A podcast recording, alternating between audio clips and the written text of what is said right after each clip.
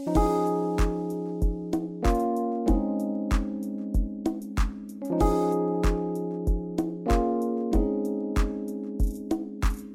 morning we're going to be in uh, James chapter 5, verses 7 through 11. In the New Testament, James 5, 7 through 11. I know uh, sermon series, I think that that's been being preached and been, you know, learning about Job and, and things like that. And this, this sermon uh, scripture actually ties into Job just, just a little bit. But I call this sermon, There's This Day and There's That Day. How do we live in the in between? How do we live in the in between? Are we just going to endure? Do we just survive?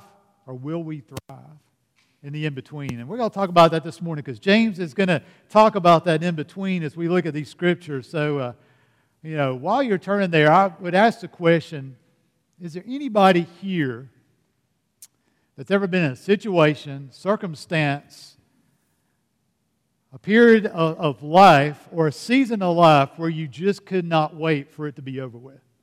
I mean, everybody should be raised right because probably if you're if you're not, yeah, you probably are. I don't think I talk to anybody and, and do any counseling where there's not a date that somebody doesn't have circled on their calendar that I'll be glad when I get to this day, right? So, how many of you still have a paper calendar, use a paper calendar? Okay, wow more than, more than I expected because know, we all got these we all got these great little devices, all this stuff. So I still have a paper calendar that I like to lay out and then I like to see the, the days and I make my notes and, and all, all these things. And, but has anybody ever taken like a red pen and circled a date on the calendar? You know, does anybody X the days out? I, I don't do that. My, my grandfather used to X the days out and then he'd have the big day circled on the end, right? So, uh, well, when I, when I was growing up, of course, we didn't have these electronic gadgets. I'm not that old, but, but we didn't have these things. And so when I was a kid, I don't know about you, but we kept a, a calendar on the wall. Anybody remember a paper calendar? And, and I don't know about where, where you put it, but I can tell you in my house, it was on the wall beside the telephone. Does anybody remember those days, right? It was on the, and it was in the kitchen because for some reason all the telephones were always on the wall in the kitchen. And if you were lucky, you had the extended cord that you could sit down at the kitchen table, you know, while you talked. And so you would have it for some reason, I guess it would be up there so you could flip through. And I can remember those days, and you would see the, the, the calendar circle because that was a day that meant something to you. And so when I was writing and preparing this sermon, I started thinking about those days that we would circle on the calendar. And I wrote a few of those down. I wanted to see if anybody could remember or if this resonates with anybody. So, what about Anybody ever circle Christmas Day? I mean, how often, you know, everybody get excited. At least when you were a kid, you couldn't wait for Christmas Day to be here. What about the day school got out? Anybody remember summer break? Did, did you have to be told what day that was to go to school that day? That was one of the big days. What about graduating high school? Did you have to be told the day of graduation? Well, maybe some of us did. But you were so excited, right, to get that diploma and all this freedom you're about to get to only figure out that it comes with responsibility. Now you got to become an adult and really go to work, right? So, but that was a big day. Hey, you know, I'm about to be educated here. I've got, I'm going to have be a diploma here in a minute. What about graduating college? I bet that was a big day people circled, right? When you're going to get done with that degree. Finally get out of school. I can remember saying, I cannot wait to get done with college. I just, I just want to go to work. You know, I'm tired of school, which my dad would say, Son, you're going to work the rest of your life. Enjoy now while you can. And you know what? He was absolutely right, too. What about getting married? Anybody had that date circle? I don't know about the guys. I'm sure the ladies, y'all had that date circle, right? I mean, for most of us, it's planned out, right? We just don't wake up and decide we're going to go get married. That's a day. For some of us in here, what about the day basic training was ended? Anybody look forward to that day? I'm like, I'm like, that's a day you are so glad. And for some of us too, what about the day deployment's over with and you can finally come back home to your family? So in the military, there's a thing that, that, that when you're towards the end of deployment, you start counting down 90 days. It's the 90 day countdown. I can remember my last deployment. I had it on the whiteboard in my office, I had it down so that everybody else that had to stay longer could see I've got these days left. But, but you start counting down at 90 days. So that's a day you look forward to as well. But here's the thing we may find ourselves in a season of life. It could be a financial difficulty, it could be family issues, it could be health, or a time in our society that we can't wait for it to be over or for a change to happen. I imagine a lot of us that resonates with. What about for Christ to rapture the church? Is that a day we look forward to? Especially when we see what's going on in our world today? Or maybe, just maybe, in the life of our church, it's a season we're waiting on God to bring that next man to be the pastor of our church. And that's the season that we're in right now. The question is when we're in those seasons, especially for the season our church is in right now, are we just going to endure it? Are we just going to survive? Or are we going to thrive during this time as we expectantly wait for God to bring that next man to pastor our church? There's this day that we have right now, there's that day that we look forward to. But what about the in between? What are we going to do? James kind of lays that out for us in this scripture, and I'm going to read through it real quick, and I'm going to say a prayer and, and just take us, we take us a few brief moments to just, just pick this scripture apart and see what James has to say to his church when they're going through a difficult time, and how do we live in that in between when we know that where we're at right now is what we have, but we're looking forward to that date. But what do we do in the in between? So hopefully you have found your scriptures. And let me put these on, or I won't be able to read ex- anything here. But James uh, chapter 5, verses 7 through 11. He says, Be patient, therefore, brothers, until the coming of the Lord. See how the farmer waits for the precious fruit of the earth. Be impatient about it until it receives the early and the late rains. You also be patient. Establish your hearts, for the coming of the Lord is at hand. Do not grumble against one another, brothers, so that you may not be judged. Behold, the judge is standing at the door. As an example of suffering and patience, brothers, take the prophets who spoke in the name of the Lord. Behold, we consider those blessed who remain steadfast. You've heard of the steadfastness of Job, and you've seen the purpose of the Lord, how the Lord is compassionate and merciful. Let's pray. Father God, thank you. Lord, thank you that we could come together this morning, Lord, as, as the body of Christ. Lord, I thank you for every brother and sister that I see out here this morning. Lord, I thank you for their encouragement. Lord, we thank you for your word, Lord God, that, that gives us instructions, Lord, how we're to live every day as we go through life, as we, we look forward to things, and as we look to the next chapter, and as we look for answers, Father. Your word gives us instructions for everyday life. And Father, thank you for that encouragement. Thank you for that hope that we have through your Son, Jesus Christ. And Lord, I pray, I pray the Holy Spirit would just have his way during this service, Lord, that you just move me out of the way. And Lord, if there's one here today that does not know you personally, through your Son, Jesus Christ, that they would not leave here today without that relationship they can have with you through Christ. Lord, I ask these things in your name. In Jesus' name I pray. Amen. Thank you. So the Bible talks a lot about, about this, this concept of this day, that day, and the in between. When you read through this scripture here, this little bit of scripture, there's a lot of this days and a lot of that days in this scripture. For instance, right in verse 1 here, the first part of, uh, I mean, of verse 7, of chapter, uh, of chapter 5 of verse 7, it says, Be patient, therefore, brothers, until the coming of the Lord. So he's talking about this day, be patient, and he's talking about that day, till the coming of the Lord. And so when we look at that day, Scripture has a lot to say about this day, that day, and the in between. So this day, Psalm 118, 24 says this, says this This is the day that the Lord has made. Let us rejoice and be glad in it. James 4, 13 through 14 says this Come now, you who say, Today or tomorrow we will go into such and such a town and spend a year there and trade and make, make a profit. It, you do not know what tomorrow will bring. What is your life? For you are a mist that appears for a little time and then vanishes. So the Bible talks a lot about this day. This day, this is the only day that we're guaranteed is this day right now. In fact, the only breath that we're taking right now is all that we have guaranteed. And the Bible talks a lot about that. So, so what are we going to do with this day? Because this is all that we have. Because there's this day and there's that day that's coming. But how are we going to live and what are we going to do in this day? And the Bible talks a lot about this day, and then the Bible talks a lot about that day.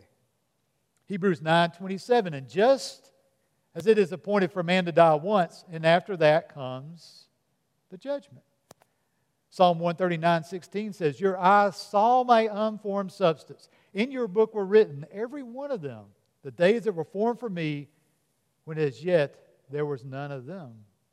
Acts 2:20 says the sun shall be turned to darkness and the moon to blood before the day of the Lord comes, the great and magnificent day.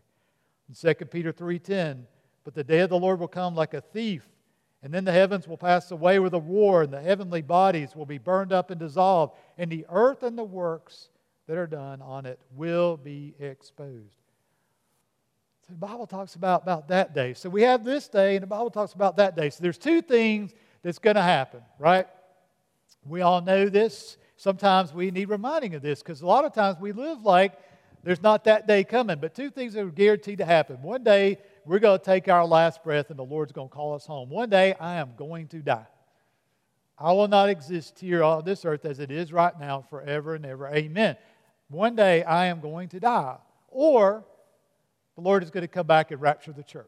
Now, I vote for the church to be raptured myself before I would like to not go through a physical death. There's, there's a lot of things I would not, not sign me up for.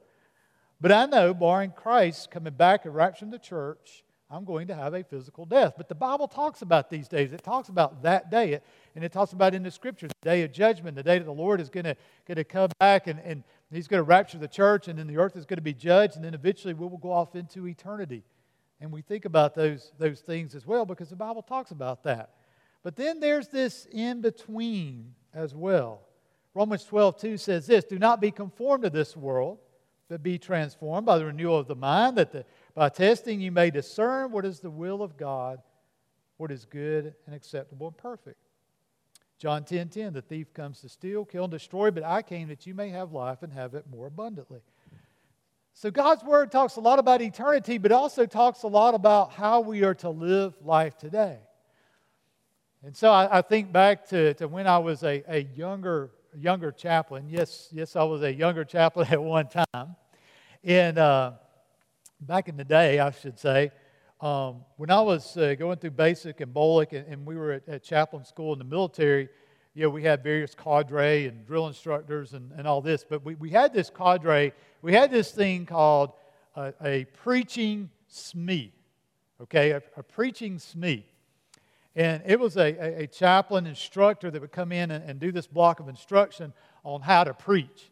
Now, for most of us sitting there, we were all kind of like taken back on, well, we don't need somebody to come here and you know, teach us how to preach and, and, and all this stuff. And because you, are sitting there with, with room full of people, various different uh, religions and come from different faith backgrounds, and, and they all have different ways that they, they deliver God's word and, and what they do. But this, so this guy, so this is a guy that, that's on active duty that the Army sends to school for a year. They put him on orders, and that's all he does is go and get an advanced degree at some particular seminary or whatever, so a doctorate's degree. And that, that's all he does. And, and this particular person, this guy, I think, had gone to some school up in the Northeast. I don't even remember where it was. So he, he comes in, and the, and, and the first thing he says is, he, he says, Look, from all you Protestants out here, he says, if I hear one more come to Jesus sermon, I don't know what I'm going to do, is what he says. I want to hear something besides that. And of course, a lot of us are taken back. We're like, hey, hey come on now, wait a second. You know, because we're all thinking, look, what else are we going to preach on? That's what we need to preach on. And so we're kind of offended at first. But after I kind of got to know what he was talking about, what he was doing, what he was trying to get us to recognize was look, he, he would say, Look, I'm sure your sacred text has something else to say about life today and not just about eternity. It's, and so what he was wanting us to do is because his point was, look, you're going to be working with and talking to a lot of soldiers that are going through a lot of things, and it's great that that the Bible you know talks about you know salvation. It talks about what eternity is, but he would say, but a lot of them are just trying to survive today, and they want to know what you, chaplain, can bring to them and what your sacred text has to say about how to live life today. And that was the point he was trying to get at. And, and it kind of, you know, makes sense because God's word talks a lot about the in between. We've all been given a job to do. We've all been given a calling to do. Our church has a mission and it has a calling, and that is what we're to be about, and that is what we are to be doing. So, as we jump quickly into the scripture before I lose all my time, the first thing James tells us, and James is writing to his church here, and, James his church is going through a time of persecution. In fact, the early church was being persecuted pretty heavily. Not as heavily as the church is today around the world, mind you, but a lot of these people had come out of, out of a Jewish background and they, had, they, they were being, uh, coming under persecution. Some of them had come out of pagan backgrounds and, and they were going through a lot at this time. And so he's trying to encourage them. And the first thing he says here is be patient. So, number one, during the in between, we are to be patient. Now, in the Greek, there, that word, it's not a passive word. It means to expectantly wait, an exciting expectation as we wait on the next thing to happen. Now, are we a patient people whatsoever? No. How many of you get upset if you're in the drive through more than 10 or 15 minutes, right? How many of us get ever got mad at the microwave? Anybody ever gets mad? waiting on that thing to get. Used to, we had to turn the dial and you, and you wait for it. Nobody remembers that. I got one hand up in the back. But, so, we are not a patient people, but the first thing he says is to be patient. And that, that word is an expectation of something exciting that's going to happen. So, let me ask you this. How many of you get up on Christmas morning and prepare for Christmas on Christmas morning? No, nobody. What about marriage? Did anybody just wait till the day you got married to, to prepare for it, right? Or how much time went into that? So that's a day that you're expecting, you're excited about. At least I hope some of you were excited about getting married. But what? How much preparation and work went into that day? So when he's saying be patient, he doesn't mean that we sit and do nothing as we wait. It means that we are to be busy about doing things as we wait, right? So if you have a baby that's on the way, that's an exciting expectation, especially for grandparents, right? That's an awesome day. But what all goes into preparing for that baby to come and that baby to get here? And that's what he's saying here. He's telling them to be patient, but we, we lose a lot in the English when, when we read this. But he's telling them, look, therefore, brothers, until the coming of the Lord. It's like, look, look, it's an exciting expectation, but, but there's stuff for us to do. And, and it's, yes, we're excited, but we got a little bit of work to do. And then he follows that up with, he says, look, he says, see how the farmer waits for the precious fruit of the earth, being patient about it until it receives the early and the late rains. He also says, not only to be patient, but we're to wait. How many of us like waiting on the Amazon truck to show up with our package, right? Hitting the track, track, track. Where's it at? I can't believe it's not here yet. Why does it take us so long to get here? Where's my Walmart order at, right? It should be here by now. Where's it at? We don't like to wait. None of the society is just an instant society now. And I think when I read this scripture, I, think of my grandfather. Both of them were farmers, and I, I can remember the big prayer request at church every Sunday was pray for rain. When you live in a farming society, an agricultural society, and I can remember talking about, you know, needing the rain to come, needing the rain. And as soon as the rain would come, he said, I need the rain to stop. It's going to wash everything away.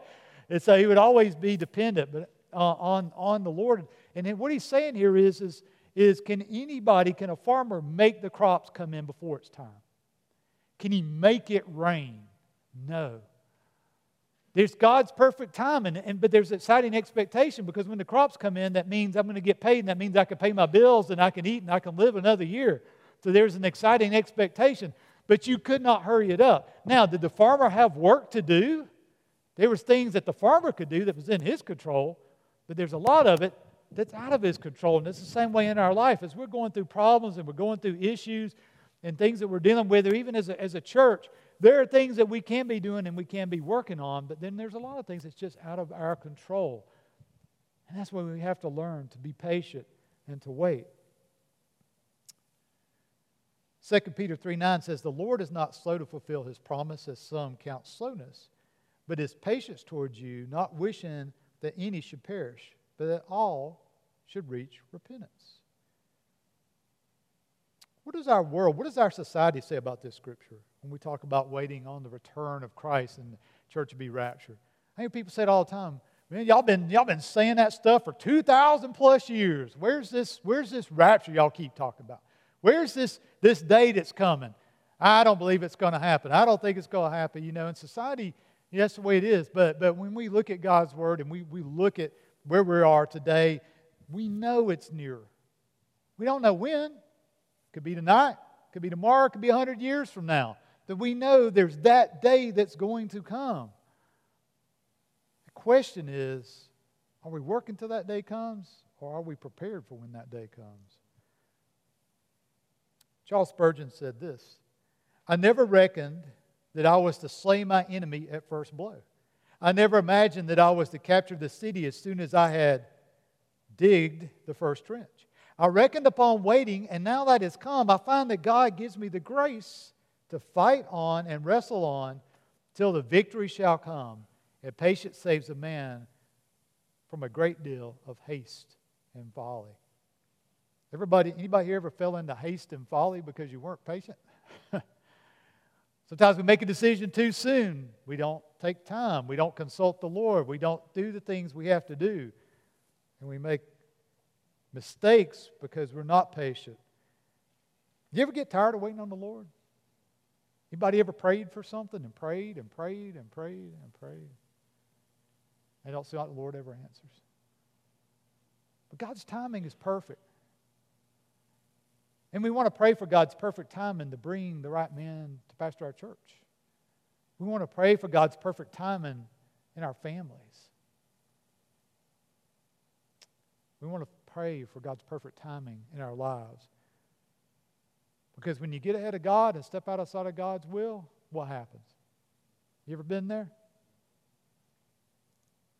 It's very interesting. James goes on to tell them there's this little important thing that while we're being patient, while we're waiting, he says, Do not grumble against one another. He's talking to the church here. Do not grumble against one another, brothers, so that you may not be judged. Behold, the judge is standing at the door. Not only to be patient, not only to wait, but we're to continue to walk in unity with fellow Christians. So he's telling his church, and it's a progression here. He, he's telling them, we got to be patient and we got to wait. But while we're doing this, they're going through hardships. They're going through a time and a season of change. And the thing is that as a church, when we're going through this, and even as an individual, and I see this all the time, when we're going through an issue or, or, a particular area of life that we're struggling with, it can either bring us closer to God or it can push us further away from God. Have you ever gotten mad at God? You ever quit going to church? You ever turned your back? I've gotten mad with God. I've had to ask repentance. I've had to for, ask forgiveness for that. Because sometimes we go through things in life and we don't understand why, and we get frustrated, and God's not answering our prayers, and we get angry, and, and, we, can, and we can let that push us away, or we can let that bring us closer and rely on God. And we can do that as a church as well. And he tells them not to, not to grumble, right? Have conversations with fellow believers. The church is a ministering body. Turn with me real quick to the next chapter over, just in Hebrews chapter 10. Hebrews chapter 10, verses 24 and 25. Just the next book to the left from James, Hebrews 10, 24 and 25. This, this little block of scripture from about 19 to 25 is one of my favorite, favorite scriptures. It, uh, I've, I've, used it a lot over the years, um, ministering to soldiers, preaching to soldiers as well.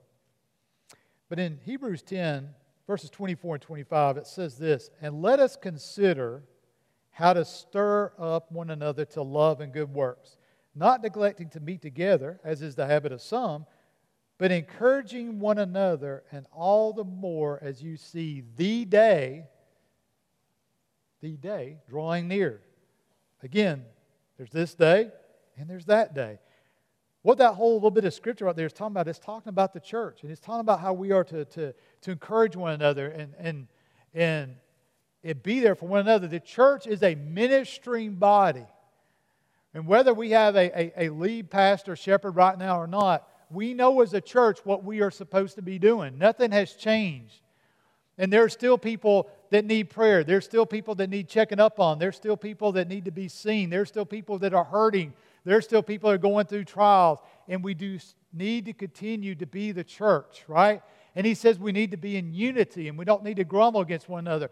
We need to come together and stay together as the body of Christ no matter what we may face. Whether it's if we're looking for a pastor or we're being persecuted because we're standing on the truth of God's word. Because I guarantee you it's going to come and it's going to happen. And are we going to remain and stay together or are we going to grumble and fuss against each other? We have to be the church, the body of Christ. And look, there's a lot of denominations out there, and I know a lot of other chaplains that pastor other churches and other denominations, and they are having to make a stand because their church is making changes and it's being pushed down, and they have to decide am I going to stand on the truth of God's word, or are we going to give in and go the way of the rest of the culture? And it's a tough decision because in some of their denominations, it's not the local body that owns the building, it's the denomination that owns the building. So not only are they having to figure out what are we going to do, but they're going to have to go find another place to worship because they don't own the building that they're meeting in because their denomination does. And they say if you're not going to follow and, and start implementing and doing these things that we've we've decided to do, you're going to lose your, your building. You're not going to be able to meet there anymore.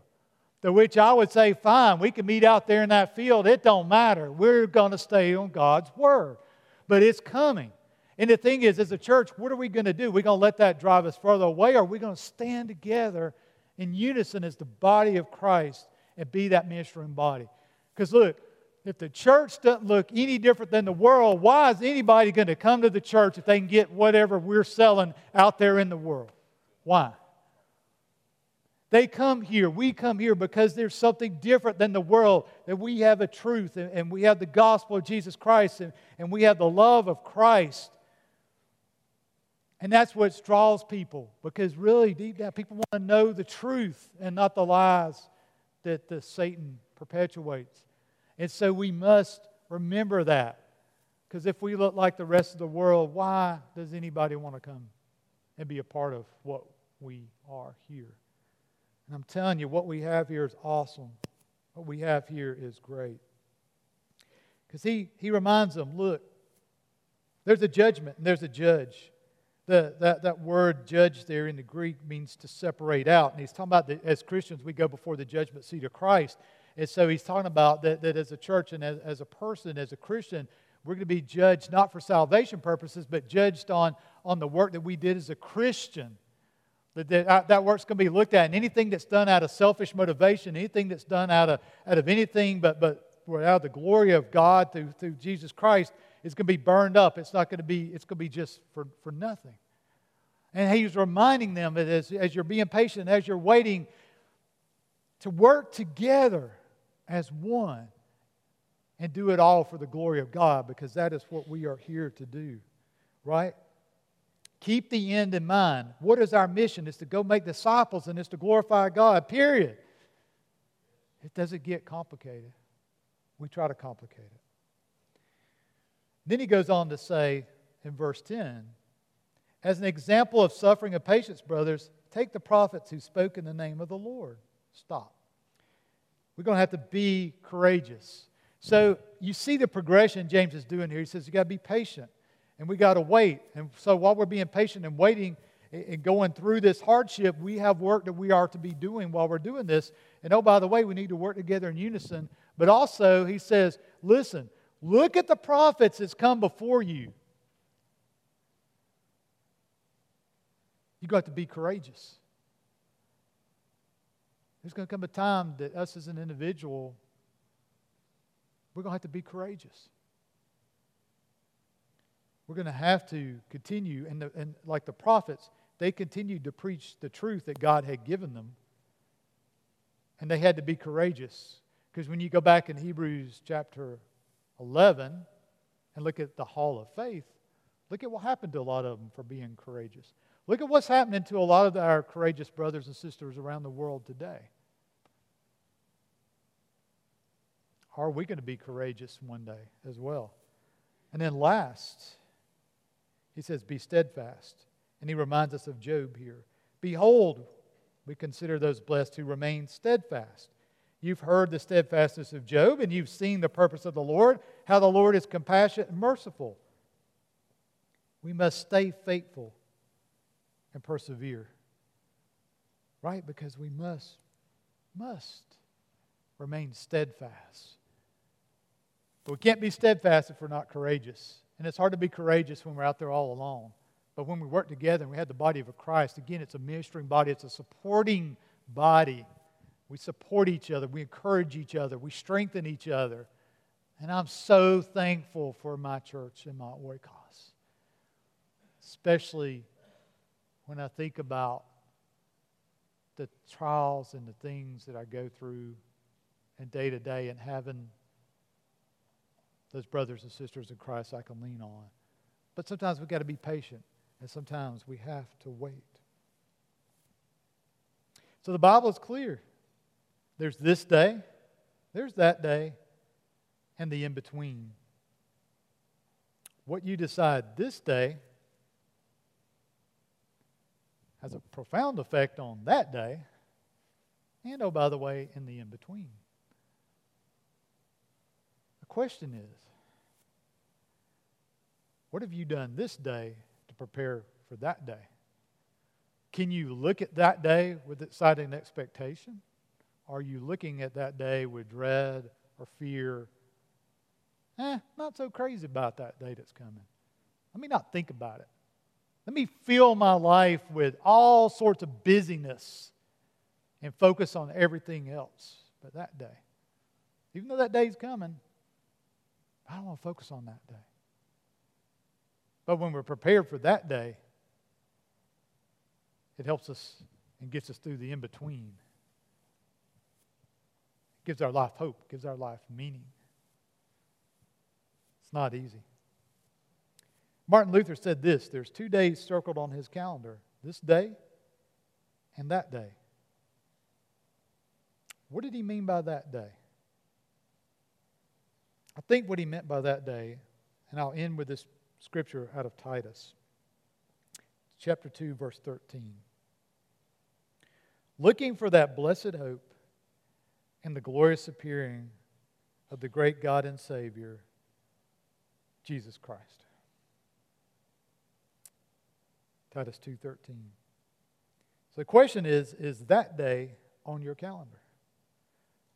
Are you looking for the blessed hope? the glorious appearing of the great and God and our Savior, Jesus Christ.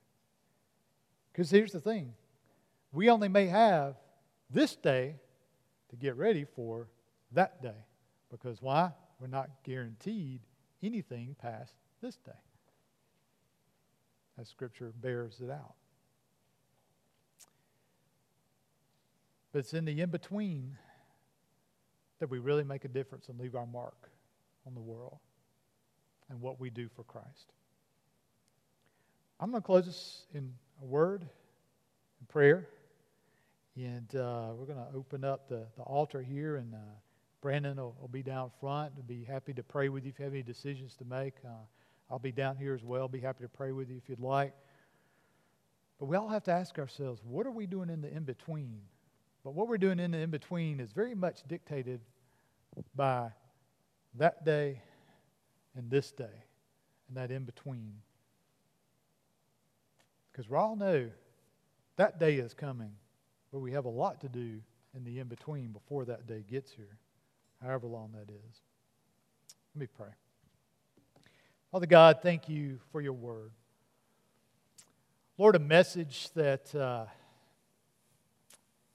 James wrote here to encourage the church because they were going through a time of trial and persecution, a time of change. Lord, much as we find our church going through, or our society going through right now, or maybe as an individual or our family, maybe going through a time of trial or a time of change. But Father, your word is clear that this day is the only day that we have. To make preparation for that day, whenever that comes. And Lord, you have a job, you have a mission for us to do in the in between. Father, I pray if there's one here today that's never prepared for that day. And Lord, maybe they have. Maybe, maybe it's just they, they need a time of just prayer, maybe a time of repentance, maybe just a time to spend with you to get things right in the in between, Father, while we wait. Lord, I, I, just pray that you just have your will, the Holy Spirit would have his will. And open this altar up. And ask these things, Father, in your name. In Jesus' name I pray. Amen.